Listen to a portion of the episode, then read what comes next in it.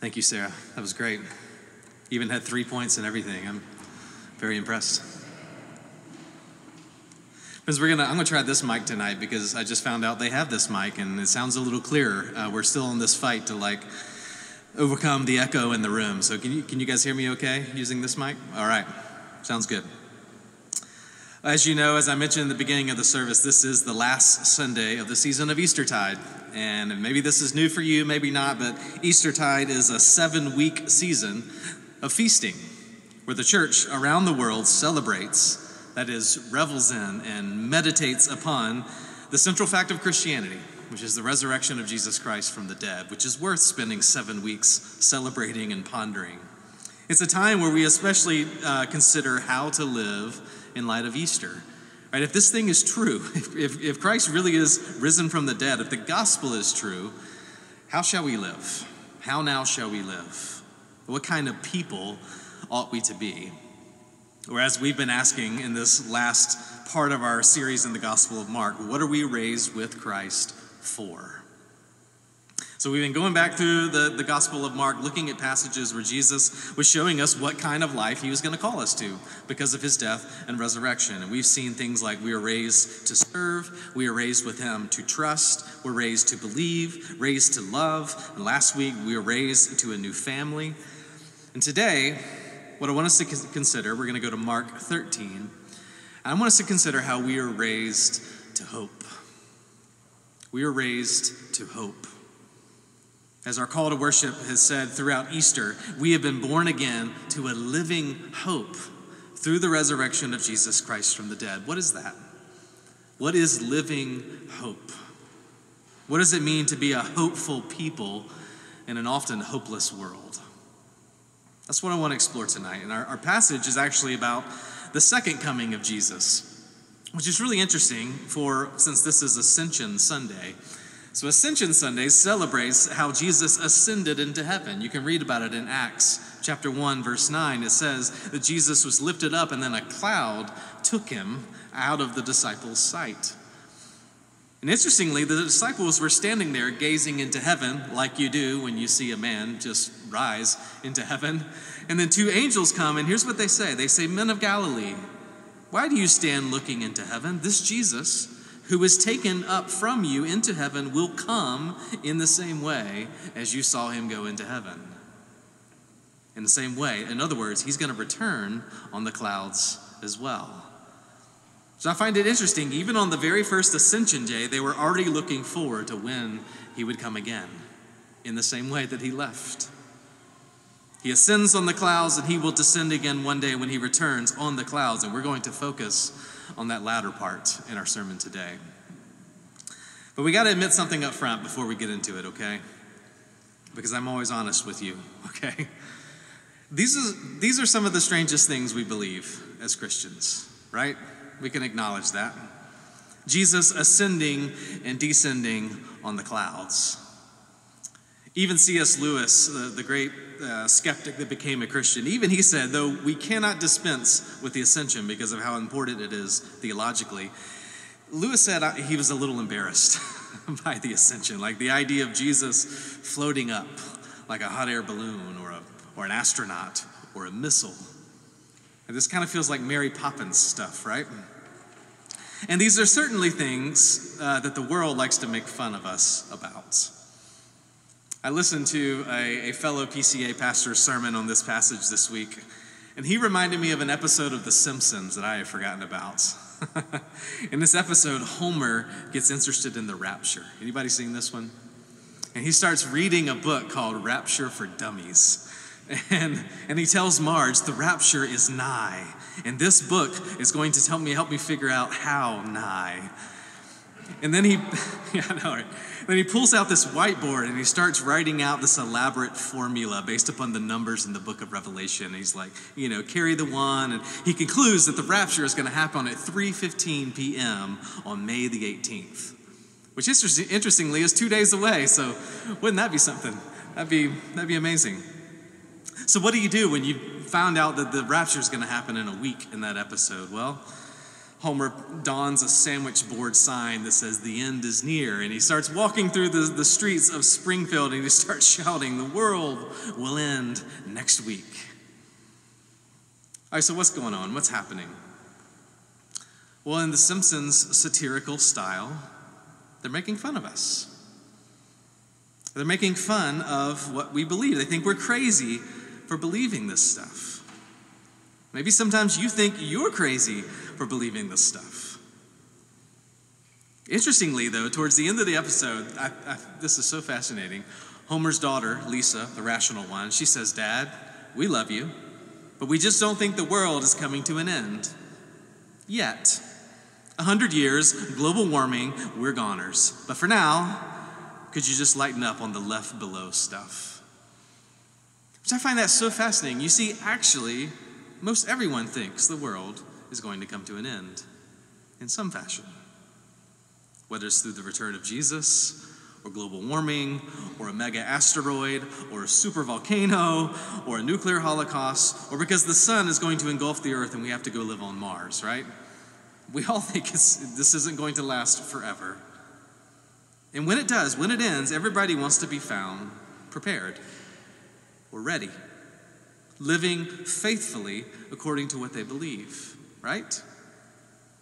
So if you think it's all going to end through global warming, then you want to be found with solar powered panels on your house, right? You want to live consistently.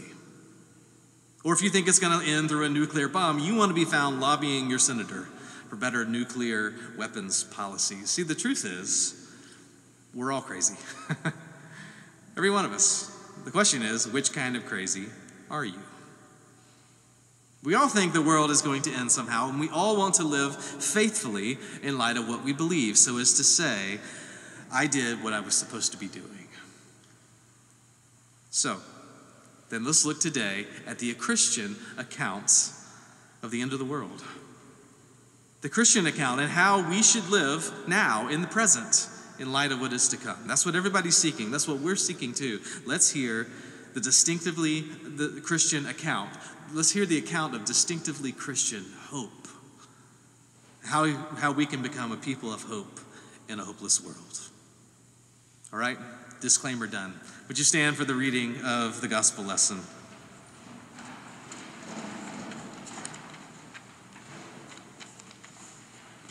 This is Mark 13, verses 24 to 27, and then verses 32 to 37. Just hear the word of the Lord. But in those days, after that tribulation, the sun will be darkened, and the moon will not give its light, and the stars will be falling from heaven, and the powers in heavens will be shaken. And then they will see the Son of Man coming in clouds with great power and glory. And then he will send out the angels and gather his elect from the four winds, from the ends of the earth to the ends of the heaven. Now, verse 32 But concerning that day or that hour, no one knows. Not even the angels in heaven or the Son, but only the Father. So be on guard. Keep awake. For you do not know when the time will come. It is like a man going on a journey when he leaves home and puts his servants in charge, each with his work, and commands the doorkeeper to stay awake. Therefore, stay awake. For you do not know when the master of the house will come in the evening, or at midnight, when the rooster crows, or in the morning, lest he come suddenly and find you asleep. what I say to you, I say to all stay awake. This is the gospel of the Lord. Praise to you, Lord Christ. Let me pray for us. Lord, as we talk about something um, that is your word, even though it sometimes makes us nervous or makes us feel the ridicule of the world, Lord, I pray you would come to us now and you would speak. Lord, these are holy, infallible, wonderful words before us, given to us by the Holy Spirit, who even now speaks to us, even through my words. So, Holy Spirit, I ask you to speak now and help us to see Jesus as more beautiful, as more believable. And we ask this in the name of Christ. Amen. Would you be seated, please? All right, when we start talking about the study of last things, or what the theologians call eschatology, everybody wants to know two things, right? The two questions are when when is this going to happen? And two, what will be the signs that will help me get ready? Right, those, are, those are the questions we generally bat around. When? And what are the signs to let me know it's coming? In fact, these are the exact questions that the disciples were asking earlier in this chapter. We didn't read it. Early in chapter 13, verse 4, the disciples said, Tell us, Jesus, when will these things be? And what will be the sign when all these things are about to be accomplished? See the questions? When? What's the sign? Now, Mark 13, if we read the whole thing, it's, it's famously difficult to interpret. Because Jesus kind of goes back and forth between talking, a, talking about events that will happen more imminently, as in within a generation, within the destruction of the temple in 70 AD, and things that will happen more distantly in the future when Jesus returns again. It's interesting for Jesus or for Mark or whoever put this together, these are two like cataclysmic events that share similar themes. So Jesus is kind of bouncing back and forth between the more imminent thing with the temple and the more future thing with the second coming of Jesus. But our passage is definitely deals with the more distant event of the return of Jesus. And yet these, these same two questions remain. When will it happen? What are the signs that will help us be ready? So those are our two points tonight, right? Two questions. When will the end happen? What sign will help us be ready? First of all, when? When will this happen? You ready? The answer is I don't know. you don't know, we don't know. Jesus says it plain enough in verse 32 But concerning that day or that hour, no one knows. Not even the angels in heaven nor the Son, but only the Father. Brothers and sisters, if the angels in heaven don't know, if not even the Son knows, you best believe that no one knows but the Father. Not Homer Simpson, not Harold Camping, not anyone else. You would think people would stop, stop trying to figure it out, but they don't, do they? See, friends, not even Jesus knows, which is really fascinating, and I, I, would love to get into what that theologically means, but I think it's this wonderful expression of Jesus' ongoing identification with us as a true human being. It's almost as if Jesus is saying, I'm with you. I have to wait and to watch and to hope with you. I don't even know. But here's the point, friends Jesus does not tell us when, He tells us that. The emphasis is not on when it will happen, but that it will happen. The key is not being obsessed with knowing when, but in knowing that and having confidence in that. And how can you know? How can you know that it will happen? It's simple because Jesus says it will. Because Jesus says so, and Jesus never lies, never has, and he never will. In those days, verse 26, Jesus says, They will see the Son of Man coming in clouds with great power and glory. If he says it, it will happen. Way back in Deuteronomy 18, God told us that one day He's going to send us a prophet like Moses who will speak the word of God to us in truth. And then He also told us how we would know that He is the true prophet and how we could trust His words. Listen to it Deuteronomy 18. When a prophet speaks in the name of the Lord, if the word does not come to pass or come true, that is a word that the Lord has not spoken. Brothers and sisters, every one of Jesus' words is come to pass. Every one of them. Therefore, you can have 100% confidence that these words will also come to pass because Jesus is that true prophet. And he will not lie to you. You can trust him. See, our hope is not in knowing when, but in knowing that. Because our confidence is, the, is in the one who speaks it. Right, elsewhere in this chapter, Jesus says, Heaven and earth will pass away, but my words will not pass away. They will stand forever. You can bank your life on them. Jesus doesn't tell us when, he tells us that, but he also tells us who. He tells us who. He tells us who it is that will be coming. It's the Son of Man. This is Jesus' favorite title for himself throughout the, all the Gospels because it emphasizes his humanity and his humility.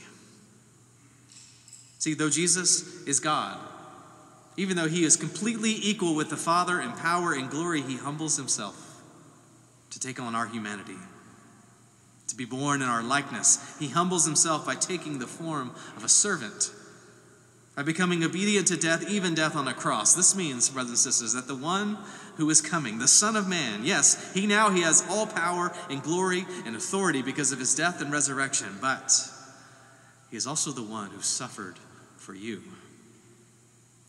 He's the one who knows your pain.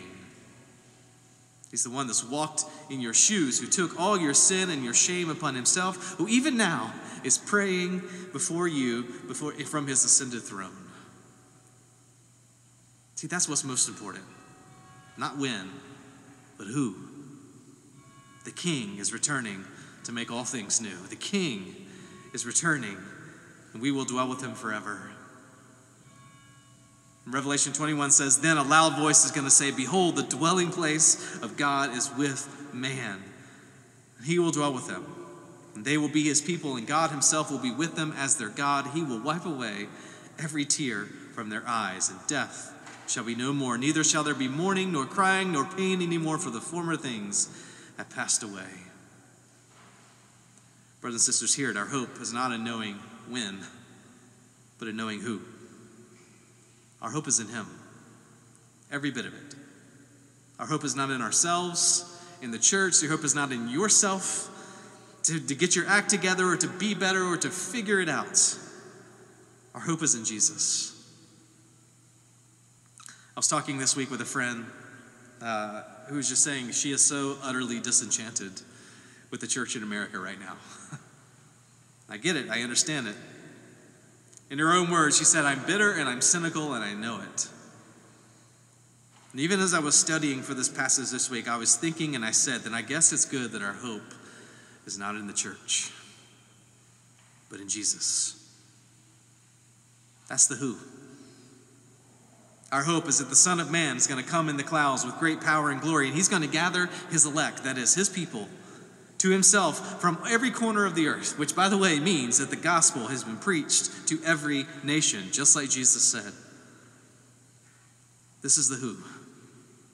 It's the Son of Man, and it's his people. This great multitude that no one can count from every tribe, tongue, and nation. Brothers and sisters, this is our hope. We don't know when, but we know that, and we know who. Secondly, what are the signs that will help us get ready? What are the signs? Everybody wants to know what are the signs? What are the signs that the end is near so that we can know, right? It's time to get ready. And this is where it gets kind of interesting because Jesus throws out some possibilities throughout Mark chapter 13 if you read the whole thing. He says earlier that there's going to be widespread spiritual deception, which I find highly interesting. He says there's going to be a bunch of charlatans who seek to lead God's people astray. But he says that's not the sign, though. He says there's also going to be political and natural disasters, wars and rumor of wars. Nation will rise against nation and kingdom against kingdom. There are going to be earthquakes and there's going to be famines. But Jesus says these are also not the signs. He says these are just the beginning of the birth pains. And then in our own text, Jesus mentions the famous tribulation, right? The tribulation, that is a time of intense suffering as Christians. Now, I don't have time to dive deeply into this, but I do not believe that this is a set number of years, but it's just a general description of, how, of the kind of world that we will live in. We will live in a world, we do live in a world that is hostile to Jesus and to his people. And Jesus says, You will be hated for all, by all, for my name's sake. You hear that? You will be hated by all for my name's sake. he says that hatred and division might even be within your own family brother against brother, father against child, and children against parents. See what Jesus is doing? He's painting a picture of a world that is in cosmic upheaval. In our passage, the sun will be darkened, and the moon will not give its light, and the stars will be falling from heaven, and the powers in heavens will be shaken. Brothers and sisters, I do not understand these things to be literal events, but metaphors for a world that is descending into chaos. Think about it. It is the complete opposite of Genesis chapter 1. It is, it is uncreation. In the beginning, God gave the sun and the moon to light the day and to night, but now they're going to be darkened. Right, God put the stars in place, but now they're falling from the sky. God firmly established the world on a sure foundation, and now it is shaken. See, metaphorically, Jesus is depicting a world that is deeply troubled, that is uncreating itself. It's moving from beauty back to chaos and disorder and death. But, brothers and sisters, even those are not the signs. The only sign that Jesus gives us, the only sign that the end is near, is the coming of the Son of Man on the clouds. That's the sign. In the midst of a world gone mad, Jesus is going to come for his people. He's going to come and he's going to gather them to himself. Jesus says this is the authentic sign, and it comes from this cherished prophecy from the Old Testament in Daniel chapter 7, verses 13 to 14. Listen to it. This is the sign Daniel gave. This is the sign Jesus says will be the sign of the end. Daniel wrote, I saw in the night visions, and behold, with the clouds of heaven there came one like a son of man, and he came to the Ancient of Days and was presented before him. And to him was given dominion and glory and a kingdom, that all peoples, nations, and languages should serve him. His dominion is an everlasting dominion, which shall not pass away, and his kingdom one that shall not be destroyed. See, that's the sign. But you need to catch the significance of this. If the only sign is the event itself, the return of the king.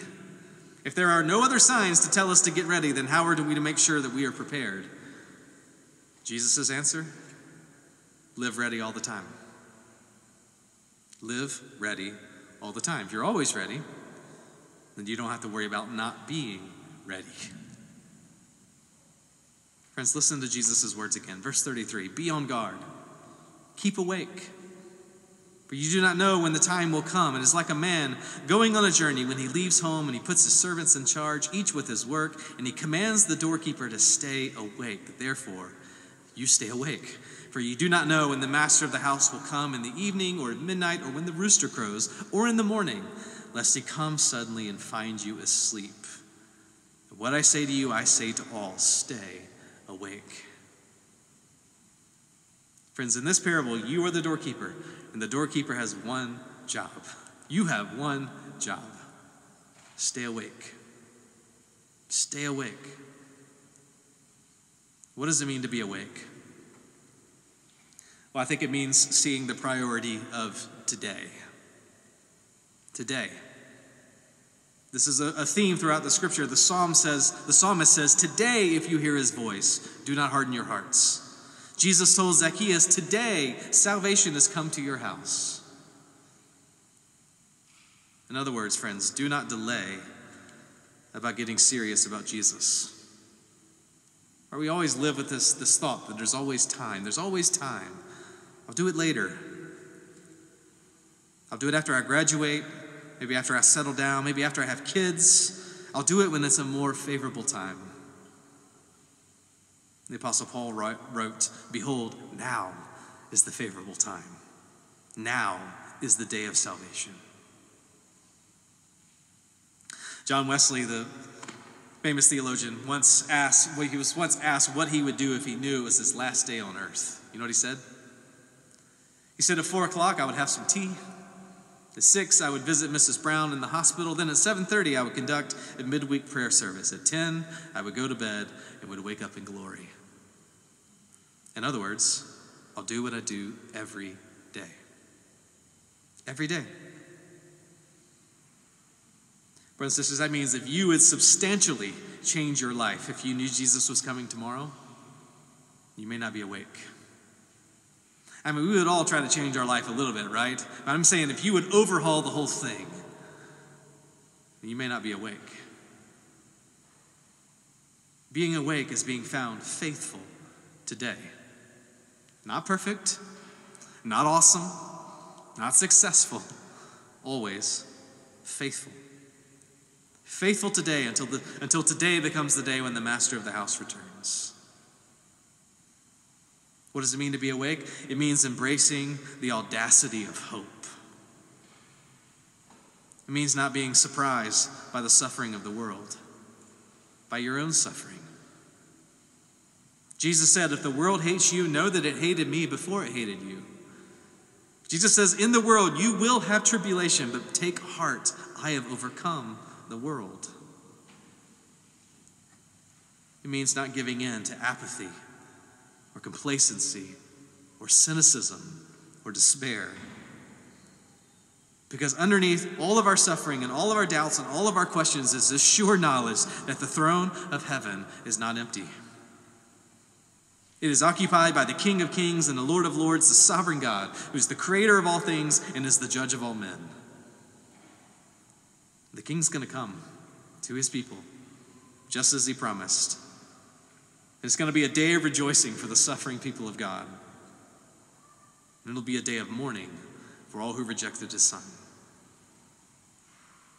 John 3 17 says it like this For God did not send the Son into the world to condemn the world, but in order that the world might be saved through him. Whoever believes in him, in him is not condemned.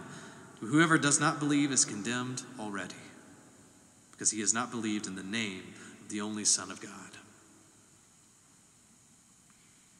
What does it mean to be awake? It means to have a constant living hope that this world is never as bad as it could be or is never as good as it gets, and yet the best is coming. The best is yet to be. This quote by J.I. Uh, Packer moved me so much this week, I put the whole thing in the front of your bulletin. I'm trying to understand what does it mean to be awake? Friends, it's not optimism. Listen to Packer's word. Optimism is a wish without a warrant. Christian hope is certainty guaranteed by God Himself. Optimism reflects ignorance as to whether good things will ever actually come. Christian hope expresses knowledge that every day of his life and every moment beyond it, the believer can say with truth, on the basis of God's own commitment, that the best is yet to come. That's the audacity of hope. See, friends, the sign of the end is the coming of the Son of Man on the clouds, and therefore we are called to live hopeful faithful, watchful lives by the grace and by the Spirit of God. Two weeks ago, I, some of you guys know this, I posted in Slack. I, I attended my first pastor's conference uh, for the first time in over a year and a half, and it was wonderful. It was delightful. It was small. It's like 20 church planters from all over the world got together at St. Simons Island in Georgia for three days of fellowship and feasting and, and theological collaborating on the mission of the church in a post Christendom world. It's, it's, it's wonderful. And what we do is we read these papers and then we like discuss them. And one of the papers that we read uh, was intriguingly titled. Here's the title. Ready for it? Why on earth did anyone become a Christian in the first three centuries? it's a great question. It's a great paper. Like, why did millions and millions of people, in fact, embrace the Christian faith, though it meant also embracing significant social costs? Ridicule, ridicule, harassment, hatred, persecution. Like we were, we were looking at this because post Christendom, where we're living now, is starting to match pre Christendom. In that being a Christian today also comes with a significant social price tag when even very central Christian beliefs are labeled by the world as bigoted or unacceptable. Right, we feel this, right? We feel this tension. So, why in the world did anyone want to become a Christian back then? Why would anyone want to do so today? One word hope. Hope. Hope in a hopeless world. A common inscription that was on, bur- on burial monuments in the first three centuries, centuries reveals the hopelessness of that era. Listen, this was seen all over several burial monuments. I was not, I was, I am not, I care not. That is a world in hopelessness. and into this dark abyss, Christianity was like a shining light. For proclaimed what the world deemed unthinkable that an all powerful and a personal God loves you. So much so that he sent his son to take our sin and our misery upon himself, so much so that he will send him again to make all things new. And we will live with him forever, with resurrected bodies in a resurrected world with no more sickness, sorrow, pain, and death. This is why. Hope. Living hope. Hope that is an anchor for the soul in a hopeless world. Brothers and sisters, what a matchless gift from our risen Jesus that we are raised with him to this hope. Amen. Let me pray. Let's ask God to help us.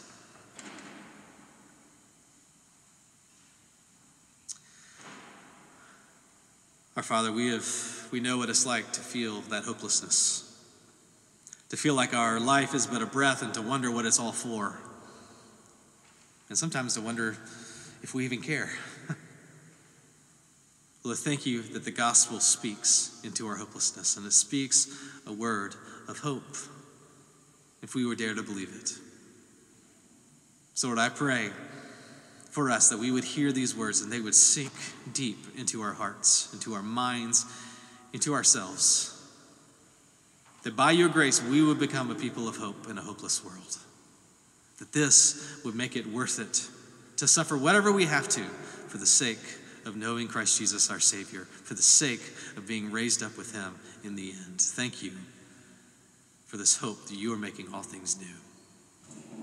I pray it would sustain us all the days of our life. And pray this in the name of Christ. Amen.